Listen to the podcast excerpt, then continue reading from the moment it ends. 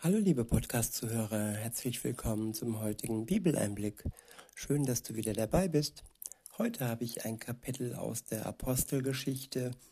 Es ist das Kapitel 10 und ich verwende wieder die Übersetzung Das Buch von Roland Werner. Der erste Abschnitt ist überschrieben mit Die Vision des römischen Hauptmanns Cornelius in Caesarea. In Vers 1 heißt es, in Caesarea lebte ein römischer Offizier namens Cornelius, ein Hauptmann, der zum sogenannten italienischen Regiment gehörte. Cornelius war ein frommer Mann, der mit allen, die in seinem Haus lebte, an den Gott Israels glaubte. Er gab großzügig Spenden für die Bedürftigen in der jüdischen Bevölkerung und betete treu und regelmäßig. Ja, da war jemand nicht vom Volk Gottes, sondern ja, vom Fremden, von der Fremde aus dem aus der italienischen Region ein ja, ein Offizier, ein Soldat, kein Offizier, ein Soldat, und ja, der hatte eine, Be äh, eine Beziehung zu Gott und Gott hat ihn angesprochen. Er hat ihm eine Vision geschenkt. Gott hat viele Möglichkeiten, um zu uns zu sprechen. Durch sein Wort, im Gebet, im Traum oder auch im wachen Zustand, wie hier durch eine Vision. Und das Interessante ist, Gott hat zwei verschiedene Personen angesprochen in einer Version, um sie dadurch zusammenzubringen. Weiter heißt es, eines Tages gegen drei Uhr nachmittags hatte Cornelius eine Vision. Klar und deutlich sah er, wie ein Engel Gottes zu ihm ins Zimmer trat. Cornelius, hörte er ihn sagen. Erschrocken starrte Cornelius den Engel an. Was ist, Herr? fragte er. Der Engel erwiderte, Gott hat deine Gebete gehört und hat gesehen, wie viel Gutes du den Armen tust. Darum schicke jetzt einige Männer nach Joppe zu einem gewissen Simon mit dem Beinamen Petrus und bitte ihn zu dir zu kommen. Er ist bei einem Gerber zu Gast, der ebenfalls Simon heißt und dessen Haus direkt am Meer liegt. Als der Engel wieder gegangen war, rief Cornelius zwei seiner Diener sowie einen gläubigen Soldaten aus seinem persönlichen Gefolge zu sich. Er berichtete ihnen, ihnen alles, was er soeben erlebt hatte, und schickte sie dann nach Joppe. Der nächste Abschnitt ist überschrieben mit die Vision von Petrus in Joppe. Ab Vers 9 heißt es, um die Mittagszeit des folgenden Tages, die Boten des Cornelius waren noch unterwegs, näherten sich aber bereits der Stadt, stieg Petrus zum Beten auf das flache Dach, auf das flache Dach des Hauses, in dem er zu Gast war. Ja, Gottes Timing ist ein perfektes Timing. Die Boten des Cornelius waren schon unterwegs und Petrus hatte noch gar nicht seine Vision empfangen. Aber sie kam nicht zu spät, sie kam gerade zum richtigen Zeitpunkt, als er auf dem flachen Dach war. Weiter heißt es in Vers 10, nach einiger Zeit wurde er hungrig und bat um etwas zu essen. Während ihm nun eine Mahlzeit zubereitet wurde, hatte er ebenfalls eine Vision. Er sah den Himmel offen stehen und etwas wie ein riesiges leinenes Tuch herabkommen, das gehalten an seinen vier Ecken auf die Erde heruntergelassen wurde. der Himmel stand offen. Der Himmel stand offen für alle Völker. Gott hat begonnen mit seinem Volk, mit dem jüdischen Volk. Jesus kam hauptsächlich erst einmal wegen ihnen auf die Welt. Er hat ihnen gepredigt, seinem Volk. Und jetzt in diesem Moment, als der Himmel offen stand und dieses leinerne Tuch herabgekommen ist, hat sich dies geändert. In Vers 12 heißt es, in dem Tuch befanden sich Tiere aller Art, Vierfüßer, Reptilien und Vögel. Nun hörte er eine Stimme, Auf, Petrus, schlachte und iss. Auf gar keinen Fall, Herr, entgegnete Petrus. In meinem ganzen Leben habe ich noch nie etwas Unheiliges und Unreines gegessen. Doch die Stimme wiederholte die Aufforderung, was Gott für rein erklärt hat, das behandle du nicht, als wäre es unrein. Ja, die Menschen außerhalb des Volkes waren lange Zeit und auch heute für orthodoxe Juden und so weiter noch nicht rein. Sie, sie sind unheilig und strengen äh, Gläubigen wird verboten, einen engeren Kontakt mit ihnen zu haben. So ist es auch bei den Moslems, dass man den Kontakt zu den Ungläubigen meiden sollte, es sei denn, ja, zur, zur Mission. Ich wiederhole Vers 15 und fahre fort. Doch die Stimme wiederholte die Aufforderung, was Gott für rein erklärt hat, das behandle du nicht, als wäre es unrein, sagte sie. Und noch ein drittes Mal wurde Petrus zum Essen aufgefordert. Danach verschwand das Tuch so unvermittelt wieder im Himmel, wie es gekommen war. Ja, vielleicht hat ihn das etwas verwirrt, den Petrus, diese Vision. Er ist aufgewachsen mit all den Speisevorschriften und all das, was er hier auf einmal ja zu Tisch äh, gebracht äh, bekommt, war für ihn unrein. Es war ein Bild und dieses Bild hat er vielleicht noch nicht so ganz verstanden. Aber dazu kamen dann die Boten und haben ihm es näher erklärt. Der nächste Abschnitt ist überschrieben mit Die Boten des Cornelius bei Petrus. Ab Vers 17 heißt es, während Petrus noch darüber rätselte, was diese Vision bedeuten sollte, kamen auch schon die Männer an, die Cornelius geschickt hatte. Sie hatten sich zu Simons Haus durchgefragt und standen jetzt unten vor dem Eingangstor. Ist hier ein Simon mit dem Beinamen Petrus zu Gast? riefen sie. Da sagte der Gast, da sagte der Geist Gottes zu Petrus, der immer noch über die Vision nachdachte, Petrus, vor dem Haus sind drei Männer, die zu dir wollen. Darum steh jetzt auf und geh nach unten. Sie werden dich bitten, mit ihnen zu kommen.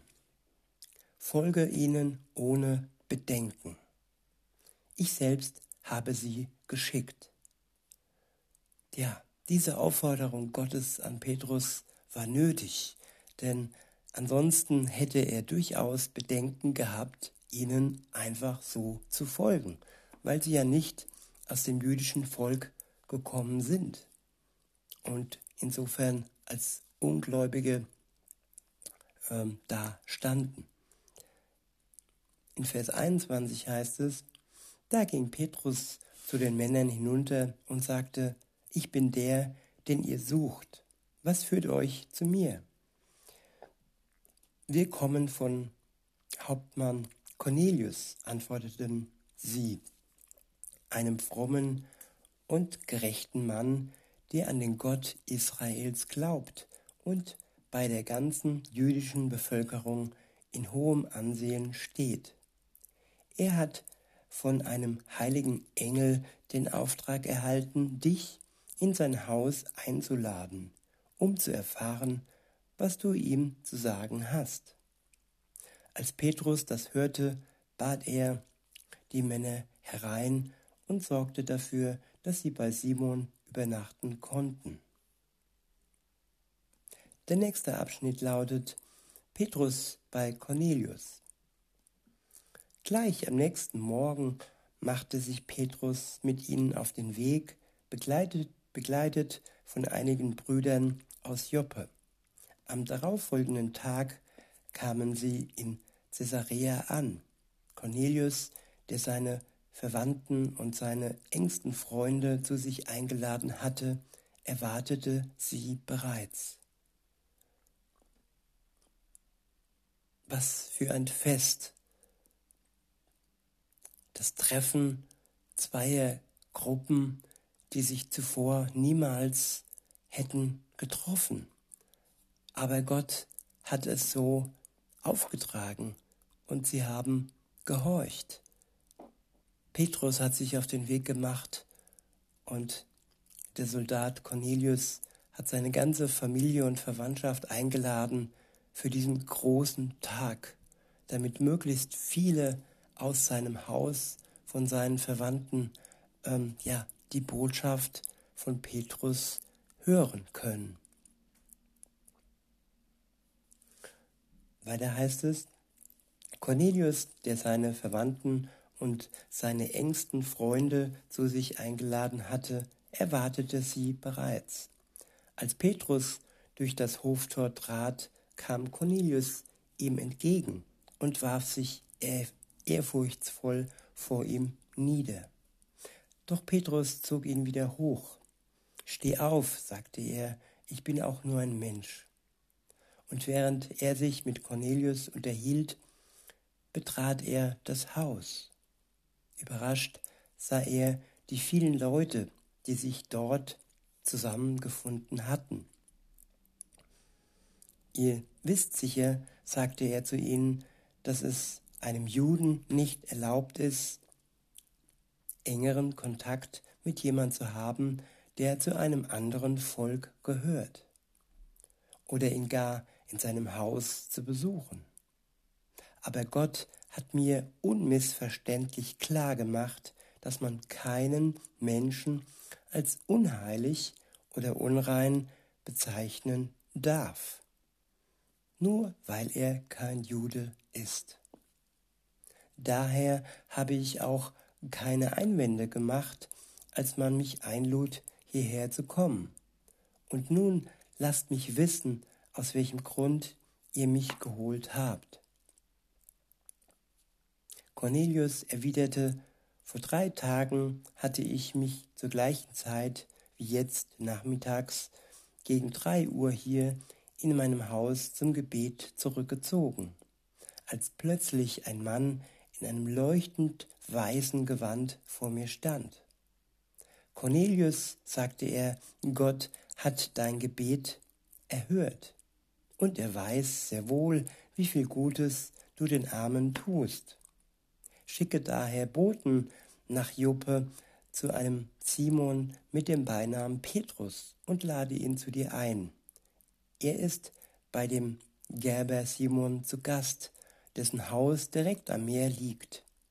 Daraufhin schickte ich sofort einige Leute zu dir, und du bist sofort und du bist so freundlich gewesen, zu uns zu kommen. Nun sind wir alle hier in Gottes Gegenwart versammelt, um zu hören, was du uns im Auftrag des Herrn zu sagen hast.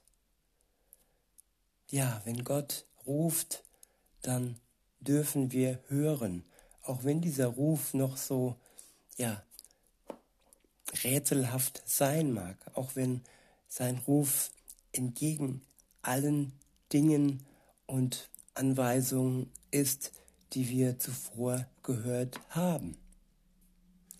Wer Gott gegenüber folgsam ist, ihm vertraut und den Weg geht, den er uns aufträgt, der wird am Ende ihn glücklich machen und auch selber Glück im Leben erwarten können und empfangen werden, bis hin, wenn Jesus wiederkommt und wir dann den vollen Lohn dafür erhalten, dass wir Gott gegenüber die Treue gehalten haben.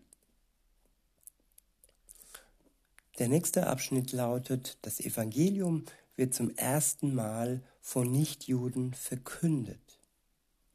In Vers 34 heißt es, wahrhaftig begann Petrus, jetzt wird mir erst richtig klar, dass Gott keine Unterschiede zwischen den Menschen macht. Er fragt nicht danach, zu welchem Volk jemand gehört, sondern nimmt jeden an, der Ehrfurcht vor ihm hat und tut, was gut und richtig ist.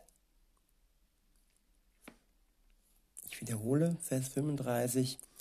Er fragt nicht danach, zu welchem Volk jemand gehört, sondern nimmt jeden an, der Ehrfurcht vor ihm hat und tut, was gut und richtig ist.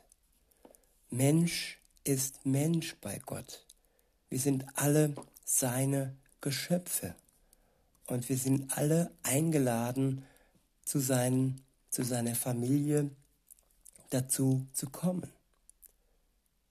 Und das, egal woher wir kommen, aus welchem Volk wir abstammen, Gott lädt uns alle und auch dich, liebe Zuhörerin, und auch dich, lieber Zuhörer, ein, in seine Nähe zu kommen und voller Ehrfurcht ihm ja näher zu kommen. Und er hat auch alles dafür vorbereitet, damit das, was zwischen uns und Gott steht, beiseite geschafft werden kann. All die Schuld und all die Verfehlung, die wir in unserem Leben angesammelt haben, sie hat Jesus Christus am Kreuz getragen. Und wenn wir im Glauben daran ihm unsere Last, die Schuld abgeben, die wir angehäuft haben, dann können wir ohne Mauer, ohne Wall uns in Gottes Nähe begeben. Weiter heißt es in unserem Text, Vers 35, und ich für, äh, vor, fahre fort. Er fragte nicht danach, zu welchem Volk jemand gehört, sondern nimmt jeden an, der Ehrfurcht vor ihm hat und tut, was gut und richtig ist. Was ich euch bringe, ist die Botschaft, die Gott bereits den Israeliten verkünden ließ. Es ist das Evangelium vom Frieden durch den, der über alle Menschen Herr ist, Jesus Christus. Ihr habt sicher von dem erfahren, was sich im ganzen jüdischen Land zugetragen hat. Angefangen hatte es in Galiläa, nachdem Johannes zur Taufe aufgerufen hatte. Jesus von Nazareth wurde von Gott mit dem Heiligen Geist gesalbt und mit Kraft erfüllt und zog dann im ganzen Land umher, tat Gutes und heilte alle, die der Teufel in seiner Gewalt hatte. Denn Gott war mit ihm.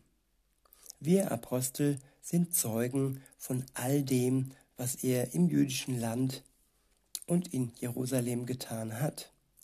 Und dann hat man ihn getötet, indem man ihn ans Kreuz hängte.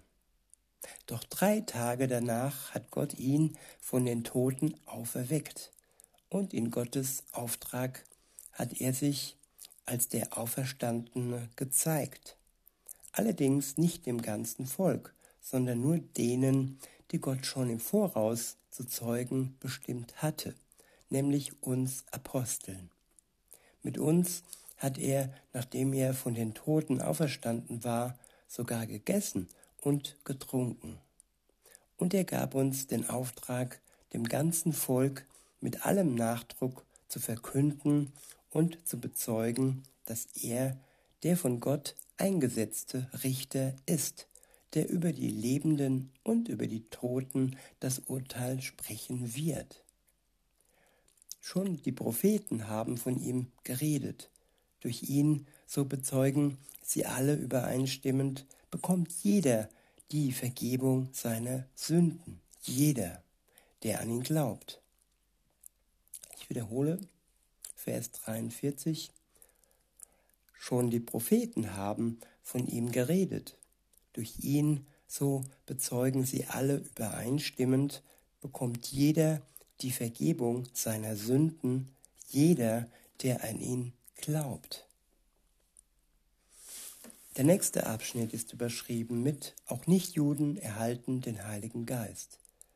Ab Vers 44 steht, während Petrus noch über diese Dinge sprach, kam der Heilige Geist auf alle herab, die seine Botschaft hörten. Die Gläubigen jüdischen Herkunft, die Petrus nach Caesarea begleitet hatten, waren außer sich vor Verwunderung dass die Gabe Gottes, der Heilige Geist, auch über Nichtjuden ausgegossen wurde. Sie hörten nämlich, wie die Versammelten in geistgewirkten Sprachen redeten und Gott für seine Größe priesen. Schließlich wandte sich Petrus an seine Begleiter und sagte, wer hätte jetzt noch das Recht, diesen Leuten die Taufe zu verweigern, jetzt, wo sie genau wie wir den Heiligen Geist empfangen haben. Und er ordnete an, sie im Namen von Jesus Christus zu taufen. Danach blieb er auf ihre Bitte hin noch einige Tage bei ihnen.